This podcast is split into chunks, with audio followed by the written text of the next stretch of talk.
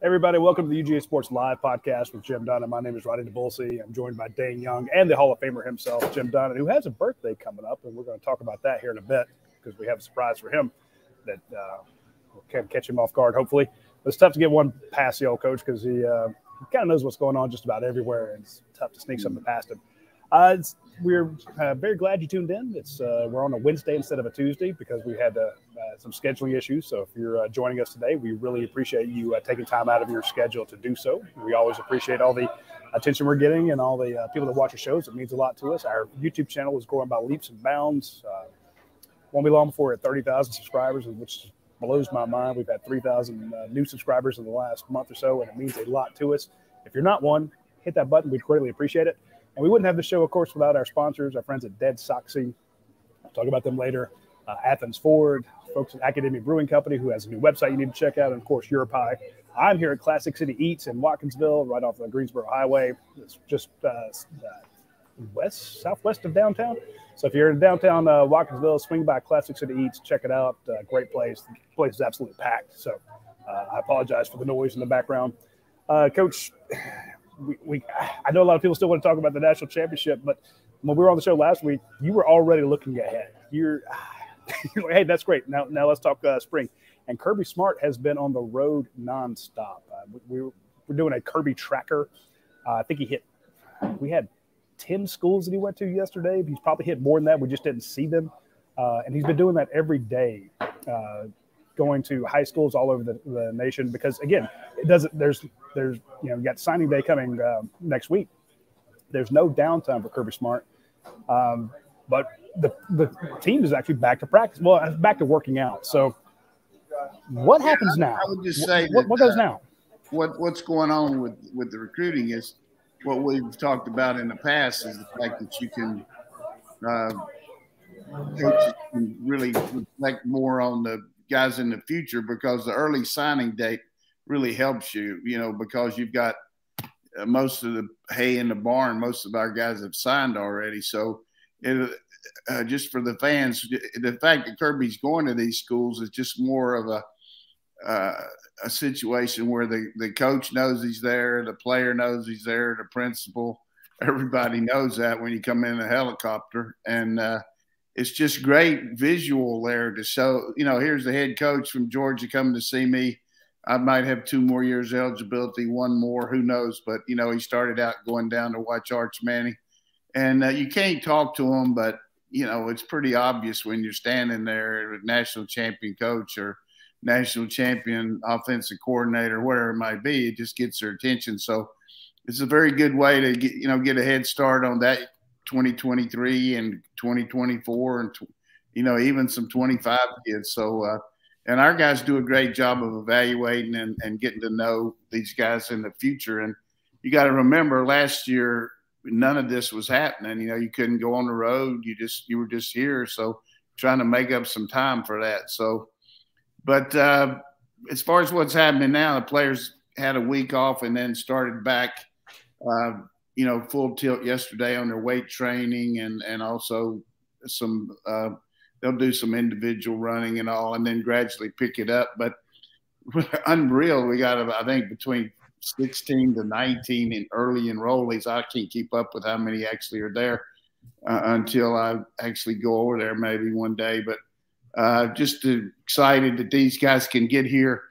And regardless of how much impact they make on the team, the fact that they're going to be here as a freshman, getting oriented in school, getting everything, homesickness out of the way because you can go home some during the spring and just see how they fit in the system and learn it and make a contribution, hopefully, for next year because we're going to need some of them to do that, particularly in the secondary. But a couple guys I would point out that kind of get my eye right off the bat that are among – the top 50 players in the country. I mean, any way you look at it, any recruiting site would have them would be, you know, starting off with Mikel Williams starting off, was picked the #1 player, defensive player by some sites. He's a tremendous looking kid, good family. Just you'd like him just – I mean, I love the regular students here, that's for sure. I don't want to typecast. but he would be a guy that you would just like to have on your campus as a student if he couldn't play football at all. He's just a real Georgia guy, and we're happy to have him here. Also, the linebacker that Roddy was the first one to interview him up there, Walker up there in North Carolina from Boyden High School there in Salisbury. I'm just telling you, this guy comes from good stock. His dad played in Burlington, North Carolina, which is close to my heart. He played for the same coach that played with me in high school, Sam Story. And it makes me feel good when I'm standing over there in the indoor building and a guy comes up to me and said, "Coach, can I take a picture with you? I'm Walker's dad." And I couldn't figure out why. And then he told me, "Hey, I played for Sam Story, and Sam told me to look you up." So it makes you feel good. And beside that, this guy is a stud. I mean, he can play tight end if you need him. But, of course, right now I'd say tight end's pretty good for us. But we need him at linebacker. He's a good basketball player. He's just a great kid. And just to steal him out of North Carolina, and I know how Mac Brown wanted him. That's just an awesome job by Schumann and Coach Lanning, who's no longer here, and, of course, Kirby. Another guy that just gets my eye pretty quick, that just pennies from heaven, is Everett, defensive back. He's in the top 20 in the country now, as far as just overall prospect, long, angular, can tackle, can cover. I mean, you know, should be a can't-miss guy. I mean, I really feel good about him. And then Green from out on the West Coast, big lineman. We you know, everybody thought he was coming, but he didn't announce until the game he was playing in. But here's a guy that should be ready to come in and challenge. I don't know if he can beat out all these guys we got, but he's a big, good-looking kid. And the last one I'll mention is Malachi Starks from over in Jefferson, just a real all-around player, a winner, a kid from a really good family. You know, you see his mother occasionally tweet out stuff because she's so proud of him, but it's just a great family. And certainly there's some more guys that I can mention, that, but just – starting off right now, I think these guys are just impact, come in and GATA pretty quick. And you will see some more, and I'll bring those up as we go along, you know, next week or so. But right now, you know, a couple things I want to mention here, and then I'm going to get off this diatribe here. But, you know, I understand where Burton's coming from, and it's a me business now. As much as you want to be team and all that, I mean, these kids got a chance to further their careers, and they got to look at it. And you know, individual situations come up. But I'm not going to wring my hands and worry about what's going to happen next year because one guy leaves. I just feel like that could drive you nuts. I mean, you can worry about it all you want to, but basically – I would tell everybody in the Georgia program, and you can get mad at me or do whatever you want to, or say that, "Hey, why is this coach using bad language?" Let's worry about the elephant turds and not the rat shit. Okay? Let's worry about things that really are a big problem. And I'm not saying that Burton is that, but in the grand scheme of things, when you look at all the good things we got to go get going here, I think our head coach, I know he's got a good plan on roster management. He's among the best in the country, pro or college.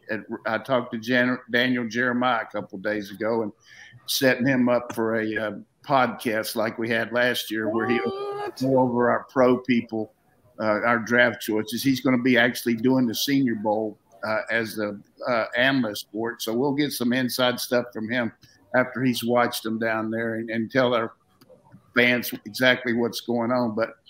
But Daniel Jeremiah was talking about Kirby's management skills and evaluating players, and how good these guys are coming in the pros, being ready to go, talking about our guys. So I think that's a real tribute to him. So we can all worry about a lot of stuff, but let's don't worry about our roster right now. We got pennies from heaven on getting those 7 extra scholarships. Most of those at this point have been used for younger players that are going to be here for a longer time than, say, 1 or 2 year guy on a transfer. But we'll use maybe three of those for those kind of guys. But we're just keep picking up guys. Like hopefully this EJ Lights will be coming in here that was here this weekend. Good-looking kid, can really run fast. I'm talking about big-time fast for a linebacker, and he's bigger than he was in camp. He's up to about 207 now, and, you know, he's going to branch out. And that's the kind of kids you get when you get those extra ones. You know what I'm saying? Down the stretch, he committed from Florida, I think. So, so much for me. I'll see y'all later. That's all I can do. That's plenty. Dayne, there have been some you know, coaches talking about Jermaine Burton, who announced that he was going to transfer to Alabama. And we had a list out the day after Georgia won the championship of guys that were we thought were, you know, very guys we knew were going to go into the portal, guys we thought could go into the portal, and guys who were just a possibility. And sometimes that's from scuttlebutt. Sometimes we have good sources. Sometimes, you know, it's just an amalgamation of what we're hearing. And there has been a good deal of movement, and a lot of people pull their hair out when you see Jermaine Burton going to Alabama and knowing that JT Daniels is leaving. But you also had some big additions, and, you know, William Poole coming back, Chris Smith coming back, Kyrus Jackson yesterday I mentioned he was coming back. Nolan Smith. Nolan Smith was the biggest one. But I'm just thinking you've had your edge rusher, Robert Beal. So there's a lot going on the roster standpoint. Give us your thoughts on that, or what some of the ones I've missed. Yeah, frankly, I've been surprised that more players from Georgia haven't left to seek more playing time or whatever it may be. And you know, I guess the difference with like a Lavoisier Carroll in a fan perspective to a Jermaine Burton is that the perception is, well, Jermaine Burton is not complaining about playing time. He played a lot at Georgia. Everybody has their own different things that makes them think that another situation is going to be better than the one that they're currently in. And so for whatever that is for Jermaine Burton, I'm sure he sees Alabama receivers doing what they've done, and he thinks he can do that. Maybe he wanted more targets. Maybe he wanted more playing time than he even got. Frankly, I look at it and I say that Ladd McConkey took some time from him, and Ladd McConkey is going to be on this roster next year. And then you have some of these young guys that are coming in. A.D. Mitchell. How do you keep that guy off the field after some of the big plays that he made? Jermaine Burton improved a lot at the latter part of the season, and I think he's going to be really good at Alabama. But everyone has their own different reasons for why they do things. I get why fans can be upset about it and not be happy about it, but their concern is not going to be anything that concerns Jermaine Burton. And so all Georgia can do is try to cover him when they play. Good point. And I think realistically and, you know, Alabama, we can talk about the guys they've had there and the players that have gone to pro. But at this point, watching those receivers against us after Mechie went down and after Williams went down, I'm telling you, he's probably going to be their number one guy when he goes over there. I don't know that he would be that here. He might be. But we got some really good guys, not to mention Gilbert, who is out there now. And so it's just each guy's got to look at his own situation. But in his case, I'm going to defend him about one thing. He was hurt a lot, but, you know, sometimes you got to fight through some things that didn't work out for him, and he didn't play maybe when he could have, thinking he was going to be better, you know, feel better. So, but when that happened, McConkey took those catches that he would have had. So you take the Z position. That position between McConkey and him, that's over 50 catches this year that, you know, that he would have had being a first teamer all the time. So you can't really reflect anything except the way the kid's looking at it. And so, you know, it's like we said, it's a me deal, but I think we should go over and talk about something else now. Because I do want to talk about something else, Coach. About Alabama players. You know, Georgia fans will pull their hair out about some of the guys that they lost, and I get it. You know, that's a guy that you committed, you were excited about him. You know, he's an actual contributor, a big-time catch guy. We thought that Jermaine might be the leading receiver here at Georgia this year if he'd stayed healthy with George Pickens being out. But here's the thing. If you're going to get to a portal contest with Kirby Smart, I'm going to put money on Kirby Smart.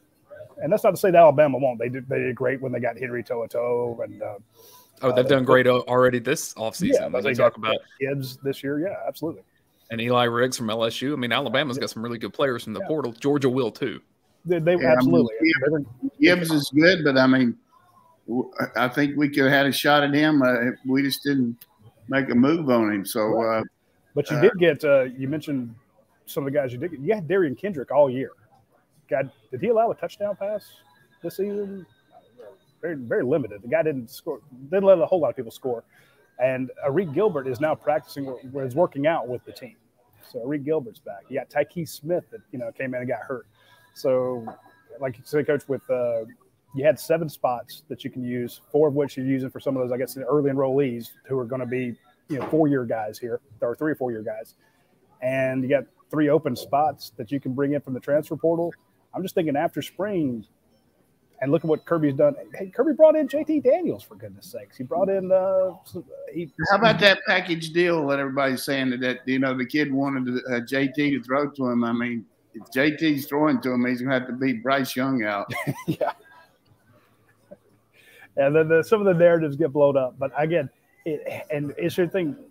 It's human nature. We take for granted the good things, and we focus on the bad things. And I'm like, look, just – If you didn't have any faith in Kirby Smart and a million other things, the one thing you have to give him credit for is roster management. So he's going to be able to fill those spots pretty well, and we're going to see some of that popping off. I'm assuming after spring practice, some guys are going to stick around through spring, see what their situation's like. Some guys are sticking around at the schools they're at now just because of the academics. You know? Yeah, so that's true, and I think forget about anything except being selfish. We can be real picky and choosy who we take, so we're not in any hurry on the transfer. I can tell you that. Guy can't come in here and play this spring anyhow. So you look at McKitty came in here right when the summer practice started. I mean, there's some things that are going to evolve. New coaches go other places. I tell you what's been a proliferation of people just reading the internet is how many of these 1AA kids that played on really good teams are going to some of these rebuilding programs and some big programs, because there's always guys that develop out of high school and really surface at these schools. That I know we had a lot of guys at Marshall. If we had the transfer portal right now, that probably wouldn't have stayed at Marshall somewhere. I'm just telling you, it's amazing. So we're in good shape on our. I mean, I look at our schedule next year and our team. I mean, tell me one team right now that would be less than a 10-point underdog against us. Yeah. I mean, it's an easy schedule. And so, to me, Tennessee, if they get it going offensively, that's the only one I can really think of. Tennessee's going to be a good challenge, but they're going to be playing between the hedges too. Yeah. I'm not sure what Auburn's got going on. Oregon has some pretty good talent. Auburn is lower than Wellman right now. I mean, they're even lower than that. Auburn could very well be the worst team in the West. They got a revolving door of coaches leaving, players leaving. That is a complete bonfire over there. Yeah, I do want to come back to good basketball, though. Good basketball. Hey, they're in everything school, Coach. I'm going to get in trouble with my Auburn friends. But I like that gymnast that she's got. I mean, she's good. One of the best of the nation. What is it? That's her first name's. It's Lee. What is Suni Lee? Yeah, Suni Lee. Yeah. But, maybe she didn't play safety for her. I mean, but I'm going down the list in my mind, and I was thinking Oregon right off the bat, just because, you know, they have some pretty talented guys over there. They're going to have Bo Nix, that's a quarterback, and Dan Lanning's going to. But again, his first year coach is his first game. You know, that's tough. And then Tennessee, Florida, Mississippi State. Maybe Mississippi State on the road, Coach. Maybe that one's a little tighter. But yeah, you should be favored in every game. Might be, but. Immaterial. There's nobody on the money line that would be favored to have. Very, very true. I do want to touch on coaches real quick. That's another thing that Kirby Smart has to do. He's got a couple coaching positions to hire, but at the same time, he's hitting up 10+ schools a day. How's he getting the interviews done? Hey, have you ever heard of Zoom? Have you ever heard of? You doing that on the helicopter? He got internet on the helicopter. I know, because I've texted him before he's on it. But I'm just thinking, don't you want to sit down with those guys? Not much. He doesn't answer me much, but I'm just going to tell you this: coaching part. I mean, you got coordinators that talk to guys. You got agents. He's got Jimmy Sexton. I mean, Jimmy Sexton is a mafia don of coaching. He's got everybody in the, you know, he really does give you a good list of guys to look at. And then you got the number one thing they look at as a non-coordinator is recruiting too. I mean, we need two really good recruiters here. I mean, you lose a guy like Lanning, who's among the best recruiters we had, and Hankton did some good jobs too. And he not necessarily receivers, just, you know, the areas that he covered. And off the field, Hankton was like Hankton could be an aide to the governor for all he's done with COVID, with his team, and all the stuff that he's done for Bulldogs for Pups. And he was just a great ambassador for our school. So there's a lot of roles whoever comes in has got a feel for that. But you start thinking, Roddy, about the networks of these assistant coaches that Georgia has. And I think this is what Coach Donnan's alluding to. Yeah, it's who Kirby Smart knows, and it's who Jimmy Sexton knows, but then it's who Will Muschamp knows. And what Mike Bobo may be in the mix. Okay, look at who he's coached with. I mean, the next thing you know, you've got a couple hundred years worth of coaching experience just among the people that are in the building. Todd Monken knows the whole NFL. So true, but I guess what I was thinking, Coach, was you talked about how when you bring a guy in, I think you said you put them on the horns. You basically make them go up to the whiteboard, go up to the chalkboard, and you give them a scenario and you test what they would do in that situation, which to me is, I don't know, maybe nerve-wracking, but explain that. I mean, do you do that this time, or just go, hey, I know you know what you're doing? What you do is you eliminate some of those guys just talking and cross-checking and all, but you bring them in. So Friday, Saturday, and Sunday. Last Friday, Saturday, and Sunday after 4 o'clock, everybody was here. So if they wanted to interview somebody, they could have done that pretty easily. So I don't know that they did that, but I was just trying to figure out how it worked in with his schedule, because it just seems every time I look up, I look at Twitter right now, he's hopping off an airplane again, or hopping off a helicopter. I'm like, damn, this guy's going from 7 a.m. to 10 o'clock at night. Well, he's not nearly as worried about who he's going to hire as the player he's going to get. That's pretty obvious, because he's got his pick on who he can hire too. I mean, and you see what happens a lot of times after the signing date is when guys actually make that move. You know, and I don't like this, because if I'm a parent or a kid and the guys are in my house on Friday before signing date and telling me to go somewhere, and then on Wednesday afternoon after signing day to go somewhere else. You know, I don't like that, but it happens. I mean, I know one job that I was trying to help a guy get, I asked gave him a good recommendation, and the coach said, look, we've already got a guy in line, but we're going to have to wait till after signing day because he's committed to that school till then. I mean, that's just the way it is. I mean, It's bullshit though. It's bullshit. Right. I hate it. If word hadn't leaked out about Coach leaving UCLA to come to the Falcons, Roquan Smith would have gone to UCLA. So, but luckily he committed to them and but just hadn't signed. And then, sure enough, he got word that wasn't going to happen. He winds up at Georgia, and Georgia's first winner of the Buckus Award. Before I'm going to give you full disclosure on that, that was before I even did any of these podcasts or anything, but. Pruitt told me, hey, is there anybody you can tell to get this out?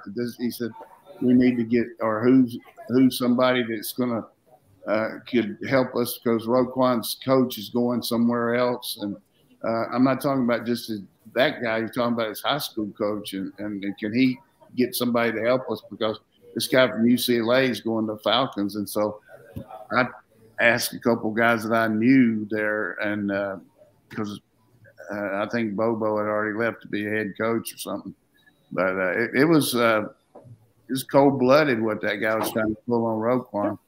But again, guys, there's that kind of loyalty that we demand of our players, but the coaches don't have the same thing. And I get it; it's their job, but a lot of the kids see this as their job too. They're getting everybody back, though, by the transfer portal. Well, and Georgia's using its stability to its advantage in that regard. So when you start looking at Kirby Smart's been here, and the whole time with him, Glenn Schumann has been here. Dell McGee has been there. Like, same grouping. And so when you have that, other teams don't. Alabama never really has that anymore. Georgia may not have it as frequently because guys are going to get opportunities. But when you do have it, you know when Dell McGee walks into West Georgia that Georgia's got a real good shot to get that player, period. 100% done, because that player believes Dell's invested in this team and this state because he's got a history of doing it. Well, talking about jobs, my job is to let our readers know, or our viewers know also, about two of our sponsors. I want to mention one of them right off the bat. It's our friends over at Dead Soxy. They do a great job making socks. And people go, well, of course, anybody can make socks. You don't understand. These socks are special, or we wouldn't advertise them on our show, or we wouldn't allow them to be a sponsor. They're incredibly soft. They stay up. They actually have something they call True Stay, which they trademark, True Stay technology. You pull them up on your calf and they don't slide down. So if you're in the middle of the day, you're constantly bending over, pulling up your damn socks. This doesn't happen with our friends at Dead Soxy. The cool thing is they design them themselves. So they have fantastic materials. They're buttery soft. They make them on these Italian Lanati machines. I don't even know what you call them, but Coach can vouch for the fact that they are soft socks because he actually comes from the hometown that has a ton of hosiery places. He's seen socks. He's tried them on. He even likes them. A very particular, demanding person gives us a head nod saying that he likes them, so that means a lot. But the point is they designed them themselves because they wanted to make a very good product, and they do. It's a couple of Ole Miss grads, and they designed them for the workplace and also for college fans. So there are a bunch of Georgia-themed socks, red and black socks, that you have to check out from our friends at Dead Soxy. You will like them. We told you before the season started they were lucky socks. A bunch of people bought them. Georgia wins the national title. It's not a coincidence, folks. I'm just telling you right off the bat. Also, I want to mention our friends over at Athens Ford. Fantastic sponsor of not only this show, they sponsor our watch-along show. They also sponsor our website. So if you're a member of UGASports.com and all the coverage that we've given you throughout the year would not be possible without our friends at Athens Ford. They also support the community very well. They do wonderful outreach. They do tons of charity. But the best thing they do is they sell cars, and they sell them with a lifetime powertrain warranty. So if you go out there and you're buying a new vehicle, and it's not something you can get at every dealership. It's, oh, well, I can go to any Ford dealership and get that. No, you cannot. You can only get that at Athens Ford. So at least in this area, within hundreds of miles, the only place you're going to get that lifetime powertrain warranty is at Athens Ford. So you got to go out there, get that. It's at the top of their website because they mean it. And they actually have vehicles. It's tough to find a lot of dealerships with vehicles. I mean, there's some guys in town. You drive by that lot, and they look like they're going out of business. But Athens Ford is actually very proactive in getting vehicles, so check them out when you get a chance. And check out on that Bronco they have in the showroom. That's legit. Let's pop into a couple questions here that we have from UGAsports.com. And then also on Twitter, one that we always get to. This is UGAalum95 on Twitter. He does a great job of checking in with me and Roddy before every show. It says, this is for you, Roddy, and it's a question on star rankings. Seriously, how does a quarterback go from 5 stars in 11th grade until the September of his senior year in high school, then drop to a 4-star in November? And he said, all this for Gunnar Stockton is after breaking GHSA records. There's your question. It's really easy. Why does anybody change in the rankings from the first time you see them? I remember years ago we had Jacob Eason number 1 and Ben Cleveland number 2 in our rankings, 1 and 2. Because the first time you saw him, you're like, okay, well, who is the best player I've seen in the entire nation as 10th graders? Jacob Eason. Who's the second best player I've seen? Ben Cleveland.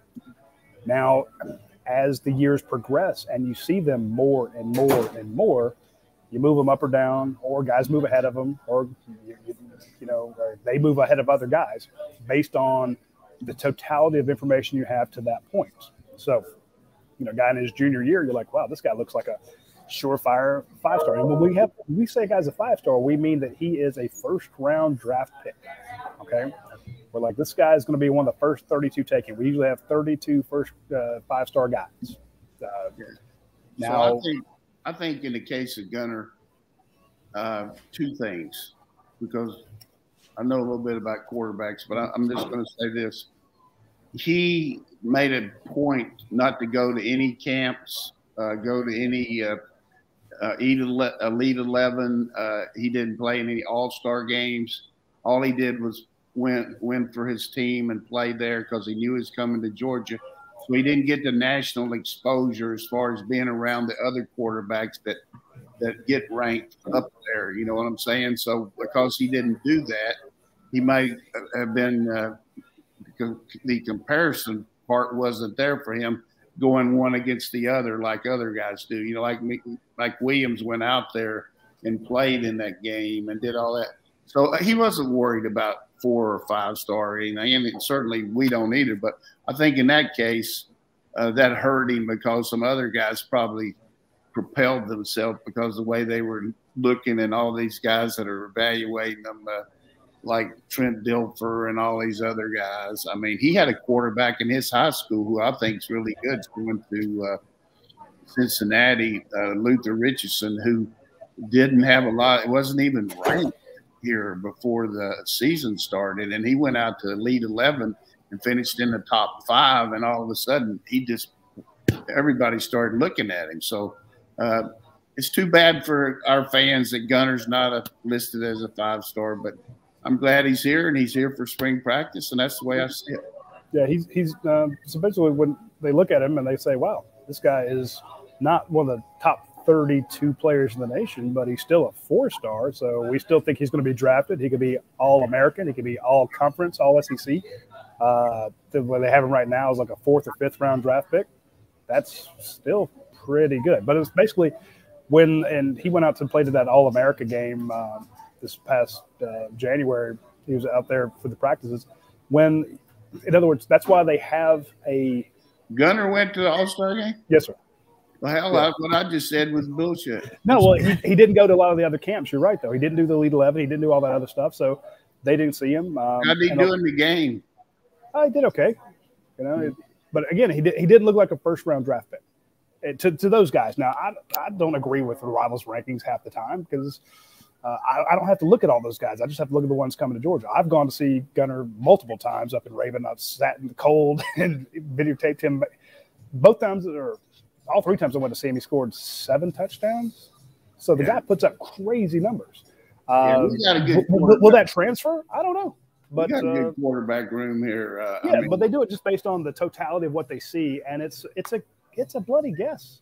And that's at this point in time. How much did stars matter for Georgia quarterbacks this past season, a national championship winning season? Right. I don't know, but I'm just trying to answer the question. It's based on the totality of what they see, why guys go up and down. It's because one time you see him, you're like, hey, this guy looks great.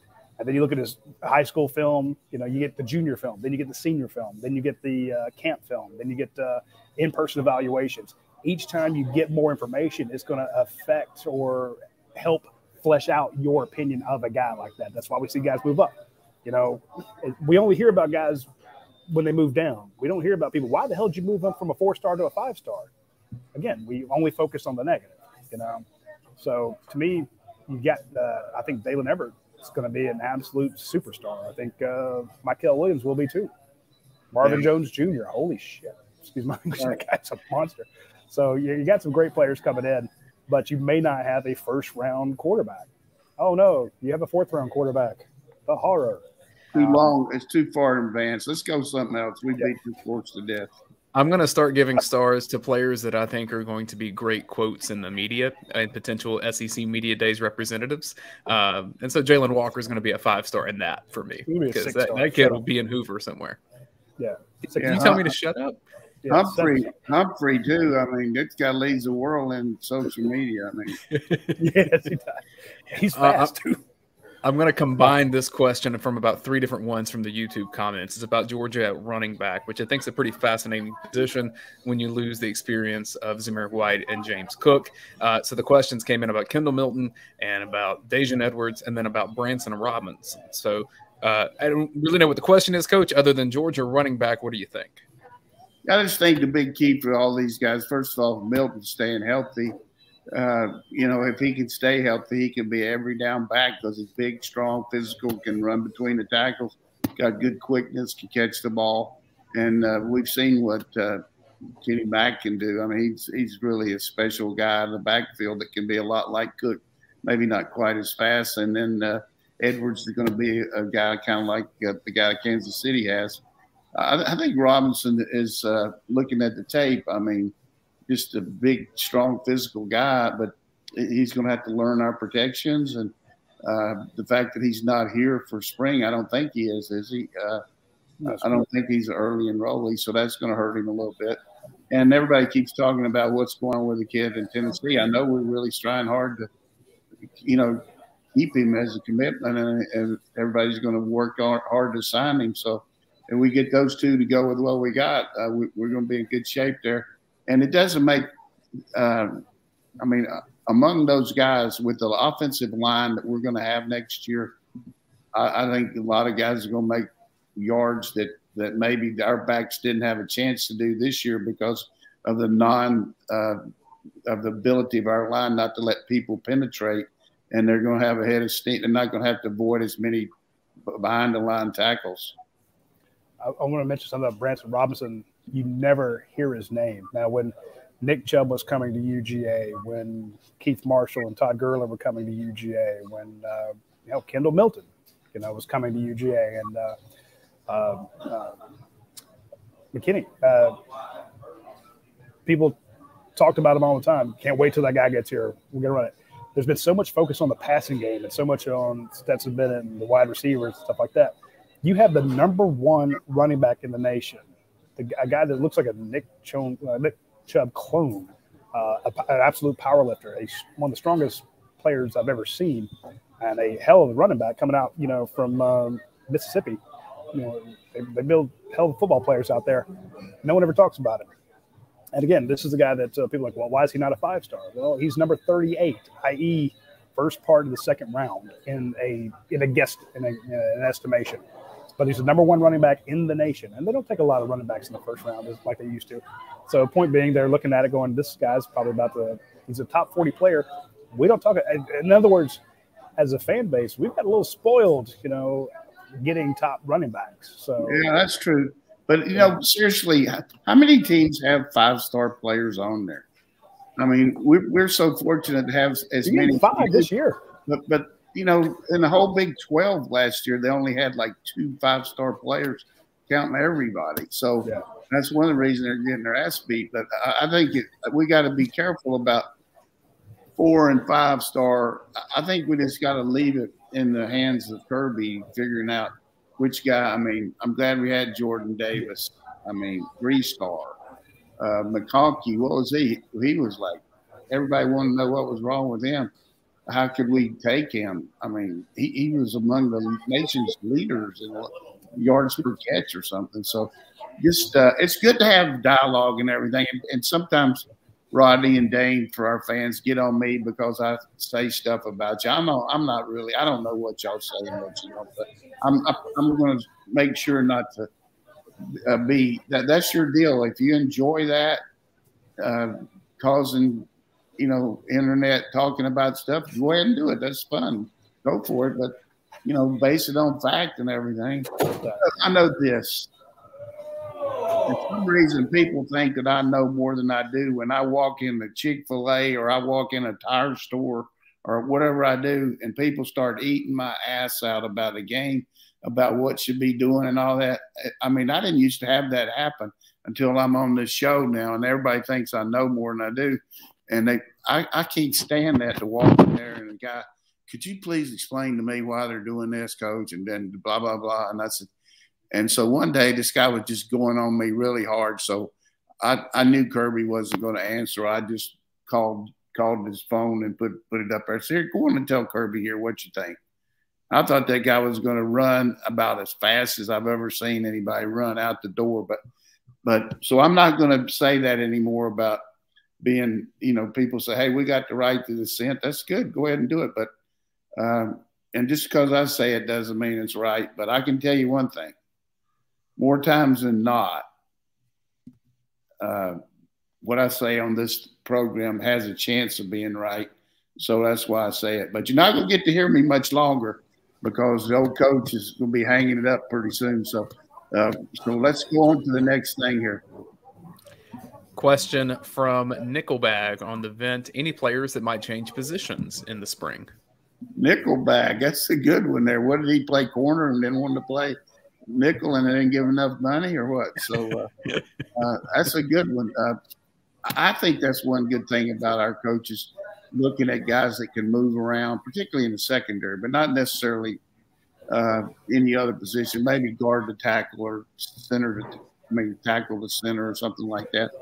We always try to get the best five out there on the offensive line. We got Tate Radlich coming back, which I don't think he'll be able to practice much with that injury he had. But receivers, maybe move a guy from slot to X or interchange them all, and Gilbert playing wide receiver first and then maybe some tight end. But those would be the positions I would see. So probably nothing as extreme as like a Lavoisier Carroll going from running back to defensive back. Yeah, that was just a position of need. You know, we were bleeding in the spring. I mean, you look at all the problems we had. All of a sudden, lose five guys and then two to transfer, seven DBs, and so he saw a chance to get in here and play early. I think if coming in the same situation as last year, this year he'd probably start out at running back. He'd probably be that at South Carolina. Before you get to the next question, hang on a second, Dane. I want to show our fans here a little something. This is the biggest bloody cake I've ever seen. All right, read it out loud for our podcast audience, please. It says it's a huge sheet cake covered in white icing with red and black filigree going around the edges. It says happy birthday to the Hall of Famer, damn good dog, Coach Jim Donnan. From your friends at UGASports.com, thank you for your exceptional expertise, insight, and sense of humor. So that's our buddy. My good friend Nat Long helped us out on that. That's great. You got a lot of cake to eat, Coach. Yeah, I mean, when we had that over at Champy's, we were passing it around, and I told him to just put that in the freezer over there, and then we'll have a big party over here for UGA sports guys and break that out. But January 29th, the old coach going to hit Red Grange, man, 77. Can you believe Red Grange, that running back, had number 77? I love it. I did not expect that line to come on this podcast, breaking down Red Grange. One of the greatest to ever do it. Coach, we do wish you a happy birthday, and just personally for what you mean to me and my family. I'm excited to celebrate with you off the air because that's more fun. That's good. That's good. And I don't know if anybody made mention of Roddy. Did you talk about Dane getting that promotion over there at the Grady school there? That's awesome.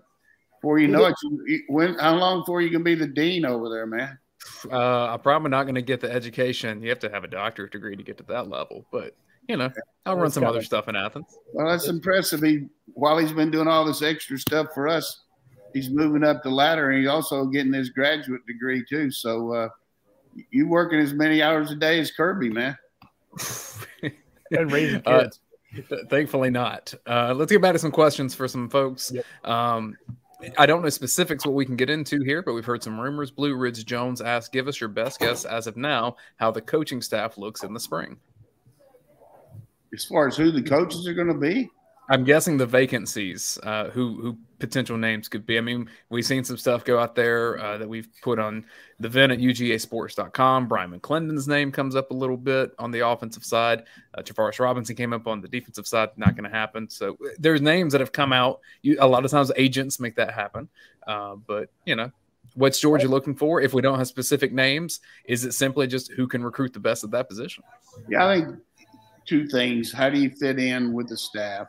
Because staff morale and camaraderie and working together is critical. I mean, you need to be able to come in and know that you're going to have to perform at a championship level, because our head coach is very demanding, just like any head coach is. And you're going to have to be an expert at your position. You're going to have to be among the best coaches in the conference to coach at Georgia. I mean, so if they had an all-conference coaching team, you got to be first or second team position at that position. So, and you look at our guys, I think they're that. If you look at the coordinator that we lost and the coordinator we have, among the best in the nation.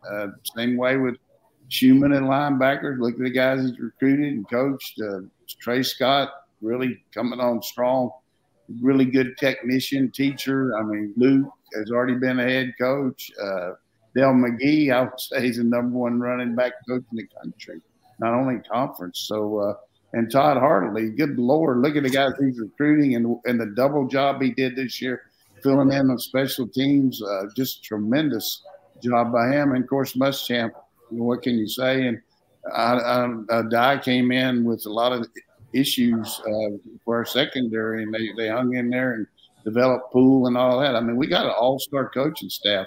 And if you're going to coach here, you got to be an all-star. So we're not going to bring in somebody for an in-service training program at these two positions, I can tell you that. So we'll have a good – I mean, Brian McClendon would be good. He knows the program. He knows the school. He's kin to one of our tackles. I mean, he knows a lot of things. But he's also got to look at his what is his career goals? What can he do from Georgia that he can't do at Miami? You know, I mean, he just – he's the co-coordinator there. I don't think that would happen here as far as title.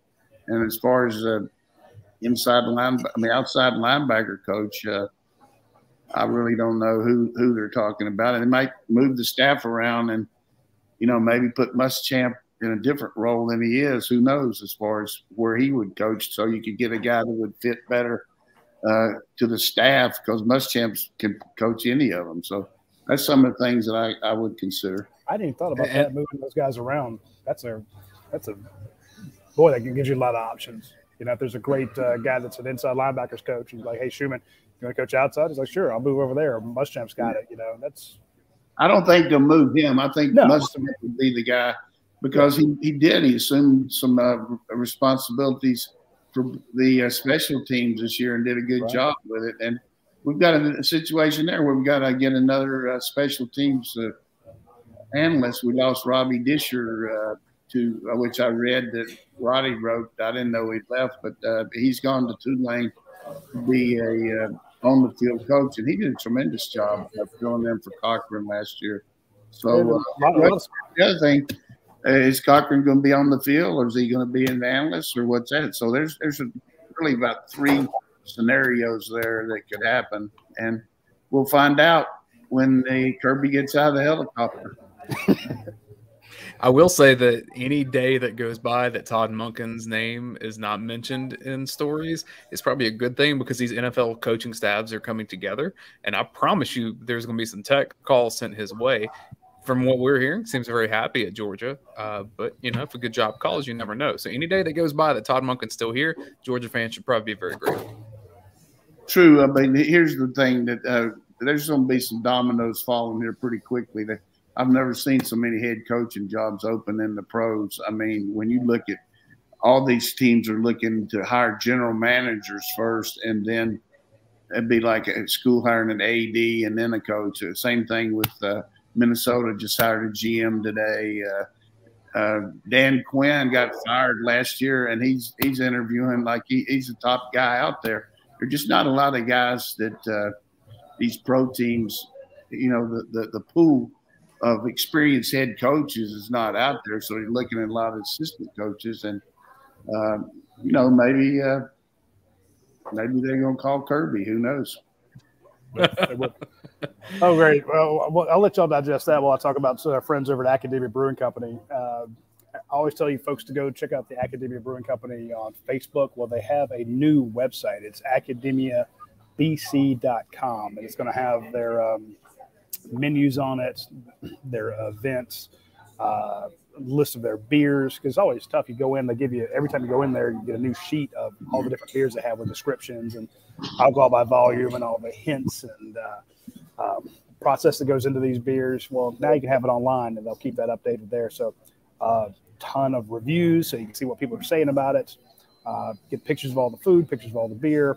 It's a great website. They're doing ridiculous amounts of business out there. You need to check out Academy Brewing Company. Matt Casey, a Georgia graduate, is an award-winning brewer. So they have great beer, but they also have great food. And you go see Matt Casey Jr., chef over there. You're going to have great food. So if you're not a beer person, but you like to eat, check out Academy Brewing Company. And if you are a beer person, you're going to love it. And if you just want a great place to go in town to watch the games, watch these NFL playoff games, the giant TV out there is fantastic, or the TVs, excuse me. And then, of course, if you're having a corporate event, they have a place for you. If you just want to go hang out, they have a lounge. They even have a beer garden outside. So when it's going to be freezing this weekend, but when the weather gets nicer, check out Academy Brewing Company when you get the chance. They were quite ahead of the curve when it comes to location, because I've been reading a lot of development that's probably going to be happening out that way. And Academia is primed just to be like the place to be anywhere on the west side of Athens. We're going to have to charge them triple from now on, because they're going to be making money hand over fist out there. And also want to mention our friends at Euro Pie. It's Wednesday. If you, normally on Tuesday we tell you, hey, hit the double points on the app, but we missed it. Today's Wednesday, so be sure to hit them up on the use the app anyway, so you get your points, because as your points accrue, you get free pizzas, free salads, free breadsticks, free gelato. And right now they are hiring. They need people to come in. They're also, you can get franchises out there. They're always looking for somebody who wants to make a lot of money and have a lot of fun. So hit up Drew and Natalie French for franchise information. And if you don't want to go that far, hell, just grab that hot honey pepperoni pizza. It is great. Again, there have been 3 or 4 pizzas they've come out with, like their peach and prosciutto. I'm like, hey, this is a good pizza. I'm like, oh, I don't know about that. But then you try it, you find out it's fantastic. So hit up our friends at Euro Pie. There's a ton of different locations. Again, use the app. You can go in and do it in the store. It's great, but because you point to everything you want. You can put as many toppings on your pizzas as you like. You can have it done. But you can also do it while you're sitting on the couch and then swing by and pick it up or have it delivered. So check out our friends at Euro Pie. This question from Jason G17. Who are the players that Coach is most excited about heading into spring? Which I remind people, when Coach has done this in the past, they've turned out to be Brock Bowers and Jalen Carter. So your batting average may only be destined to fall here, Coach. And Trey Hill. Hey, how about Trey Hill might be playing in Super Bowl here? That's awesome. It's just awesome. I'm happy for him. We're going to have a lot of guys playing. I was happy for Stafford, too. I mean, Stafford, Sony, Michelle, that was great. That was unbelievable. I was sad for Brady, but, you know. Leonard Floyd out there. Hey, I got a Brady shirt for my birthday. I didn't even know he had his own line there, but I was kind of hoping I'd get something from Giselle, but I didn't get that. But don't tell Mel Tucker you have it. But I got a good shirt for my daughter from Brady. It's nice. But so who's the most? What would they say the most? I want them to say. Well, okay, so they said, who are you most excited about heading into spring? And if you want to take a week or two and really ponder this, I won't. I'll just say one guy from each side. Okay. The Keeling Ringo just burst on the national scene with that play, his confidence level, his skill level. I mean, he's a flat-out high draft choice next year. I think he'll be a stalwart for our secondary, and that's the first guy. And the second guy is Stetson Bennett. I think he'll just flourish without all this controversy. If all of a sudden these other guys step up, that could happen. But with the returning people we have and his knowledge of Todd's system and everything like that, I think he's just going to flourish. And he's not worried about his legacy. You know, people say, hey, you can just go off in the sunset. He wants to play another year. I think he's got in his own mind, a chance to really be among the best players in the conference. And after he walked up to Bryce Young and saw that he was taller than him in the game, then he's really stepped it up. So I'm really happy out of you. I got to send you that picture. That's nuts. It was a good picture. But, hey, I'm happy to say that those would be the two guys. I mean, it's obvious you could say Bowers, you could say Gilbert, and you could say But, hey, those are the two guys that I think will be leaders on our team and just big-time players next year. Another question from Jason G17. How can having a spring and off season as the number one help Stetson continue to improve? Well, that's pretty much what I just said. I mean, he's not going to have to sit back and not practice. I mean, he basically didn't scrimmage, didn't do anything. This way he's going to be out there. He's going to be, flourishing in the knowledge that he's a he's the guy the coaches would like to have at quarterback unless he gets beat out. Now, I've had that happen with me. Starting quarterbacks come back, and, you know, I had a guy that was the freshman player of the year at Missouri, and the next year he got beat out because the other guy was just better. I mean, and he was already on the team and gotten beaten out by the freshman. So those things happen, but I don't see that happening here. I do see Beck and also Vandergrift really making progress, though, and they'll be very good. But as usual, Kirby's going to say who gives us the best chance to win. And that, at this point, it would be Stetson now. It could be. I'm objective. I could say it's coming something else. But from what I've seen in practice and what I've seen the way he understands football, I mean, he's Phi Beta Kappa as far as knowledge of the system. I mean, he's got it. He's right in Todd's wheelhouse. So it'd be hard to dislodge him, and I don't know why anybody wanted to dislodge him. Question from Merrick. What positions do you foresee UGA filling through the transfer portal? Well, that's a good one. Well, position of need, probably something you look at is another defensive back, just because all of a sudden we've lost several as far as depth. I mean, you know, Kimber left, Breamy, Speed, also Carroll lost 4 DBs. So we've got several coming in, but you need 10 or 12 to have your special team. So it'd take a really good defensive back, maybe an outside linebacker that's just a hellion player, you know, that could come in and play. And maybe a wide receiver. It just depends on how good he is. That's the questions that we have from the dog vent. There's some other things on YouTube. We'll get to those as we can. But I will tell you that next week is a big week for Georgia, right, with the signing day. I know it's the later one, but there's still a couple things that the hay has to get in the barn. But then there's also, I think, the athletic board meeting is next week. So there'll be some news generating from Athens as we get along to G-Day. That's a pony up. Yeah, I mean, that could be a $10 million athletic board meeting. Yeah, man, do you think it'll be 10? I don't know. I just said that. I don't know why. That's my guess. I'm thinking he's a $10 million a year guy. If I'm Jimmy Sexton, I'm saying that's lowballing. Whatever they give him, he deserves, and assistant coaches too. But we hadn't talked about this off air, but you know, every year we usually do this show on like Wednesday night instead of Tuesday, just so we can go over the signers. So is that probably something we might consider again? Probably should, although I don't see a ton of movement coming this for signing day. Right. I basically think you get like, what, one guy, two guys maybe? Yeah, but I'm just saying the whole thing for us to project on Tuesday, we're just wasting our time on it. Yeah, that's probably a good idea. Let's see, sure, Wednesday night. I always like one or two night shows just so I have something to do at night instead of sitting around here watching. There's some good tennis on though. I'm about to say you're watching your boys play tennis, but yeah, let's do the next week's show on Wednesday at 8:00. That's good. We can talk about the guys that came in and recap the class as a whole. Right now, Georgia's sitting at five stars, and again, if you go back and look at historically, Georgia at most, you know, would sign 1 or 2 per class, you know, and then Kirby starts showing up, and you know, you had 8 in one class, and a few years later, you win the national title. He's got 3 or 4 or 5. I know people want to pull their hair out about how the rankings go up and down, but I'm just saying, if you have faith in anything Kirby Smart does, have faith in his player evaluations and player development. You know, you can argue with him about philosophy, you can argue with him about stuff like that. But the one thing I'll argue with him about media access, but the one thing I will not second guess is player evaluation. Maybe media access will loosen up a little bit with this COVID, but you know, it's like a lady not having enough money to buy a nice brush and she sells some of her hair so she can brush her hair.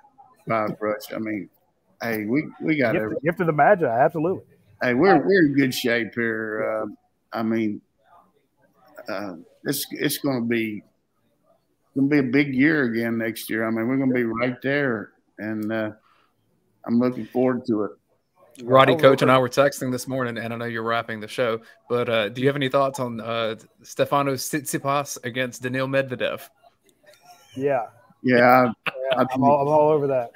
I think just the fact you can pronounce them, but I'm a little bit worried about Nadal, what is Berrettini against Berrettini serve, but he's going to wear Berrettini's backhand out. But I'm pulling hard for Nadal to get 21. That'd be nice to see him do it, but it's just interesting scenario. But you know, it's kind of an interesting scenario that the situation's going on with three high-caliber athletes like Djokovic and Aaron Rodgers and Kyrie Irving not being vaccinated and you know, not being able to play certain things and all that. But I'll just say get the vax, man. Get the vax. I mean, could you imagine if one of Georgia's best players, throw out any of the ones that we always talk about, if they could only play road games? They couldn't play in Sanford Stadium for us. Like, that's insane.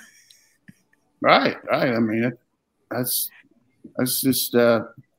But hey, it's a good situation here right now, and well, frankly, it makes me question kind of the competitive nature of some of these guys, because I look at a guy like Michael Jordan, and that guy would like eat his right arm if that means he could play that night. Like, you know, there's a ton of stuff also that has the strength of his convictions, which, you know, some of these guys, they don't need the money, they don't need they're just competitive when it comes to people telling them what to do. You know, yeah. They're like, no, you can't tell me what to do. I'll do what I want to do. You know, I just wanted to close this day. That one thing here that really made me feel good yesterday. I had a chance to go up to Chattanooga with Coach Dooley and Barbara to visit. She was going to a luncheon, and so Coach Dooley and I went to see my best friend Nelson Bowers. But just to talk to Coach Dooley and see the pride that he had in the fact that we had won another championship, and, you know, one-on-one spending that much time. And we went around and met some people just because Nelson wanted them to see Coach Dooley and me a little bit. But the whole point is I'm not reveling in anything except how much I enjoyed seeing him be that happy, because he did so much for me and gave me an opportunity here and backed me like he did. But he really, Georgia's special to him, just like it is a lot of us. But just to see a guy at his age have a chance to talk about being in Indianapolis and being involved with Kirby and all that, I mean, it just, all Georgia people ought to be really happy at the end of this show to hear that. I really was tremendously moved by that. Oh, that's awesome. It makes me very happy for him to see that too. And I'll tell you, you talked about the community of coaches, you know, to see you guys in the stadium when Kirby is being handed the trophies, you know, you and Ray Goff and Mark Richt. People have sent me notes saying, look, you know, the 1980 team raising the banner was great. Kirby getting handed the trophy was great. But the photo of the four of you guys in a suite watching that was their highlight, you know. Good, and I'm thinking Kirby, we don't want to take anything away from Kirby, but no, but it just I didn't say that to do that. I just want to talk about Coach Dooley's legacy and but he was there, and that made people happy. I mean, he'd spent all those years not only as the coach, but then the AD. He paved the way with a lot of things, a lot of these other sports. What he did for him. So I wish Dan McGill had been there to see it. That's the only one, you know. But I guarantee you that Jack Bowerly was a little weepy, as was Manny Diaz and all those guys. Jeff Wallace, those guys. But I'm telling you, Coach McGill said, you know, I don't know exactly how he said, but hey, we whipped their ass. Exactly. Hey, and then they won to beat him last night. He'd call that a twofer. I always like when you beat them in both sports, you know. Dan McGill, Georgia beats Alabama in basketball. Shout out to Tom Crean getting his first SEC win this year, and Dan McGill would have been. He's been like, just like football. So God, I miss him. All right, folks, that's all the time we have for this week's show. We will be back next Wednesday at 8:00. You saw that decision being made in real time here on the show. Tune in, and we will have a post-signing day recap there. It's going to be a hell of a recruiting class for Georgia, and should be a fun show. See you next week. Take care.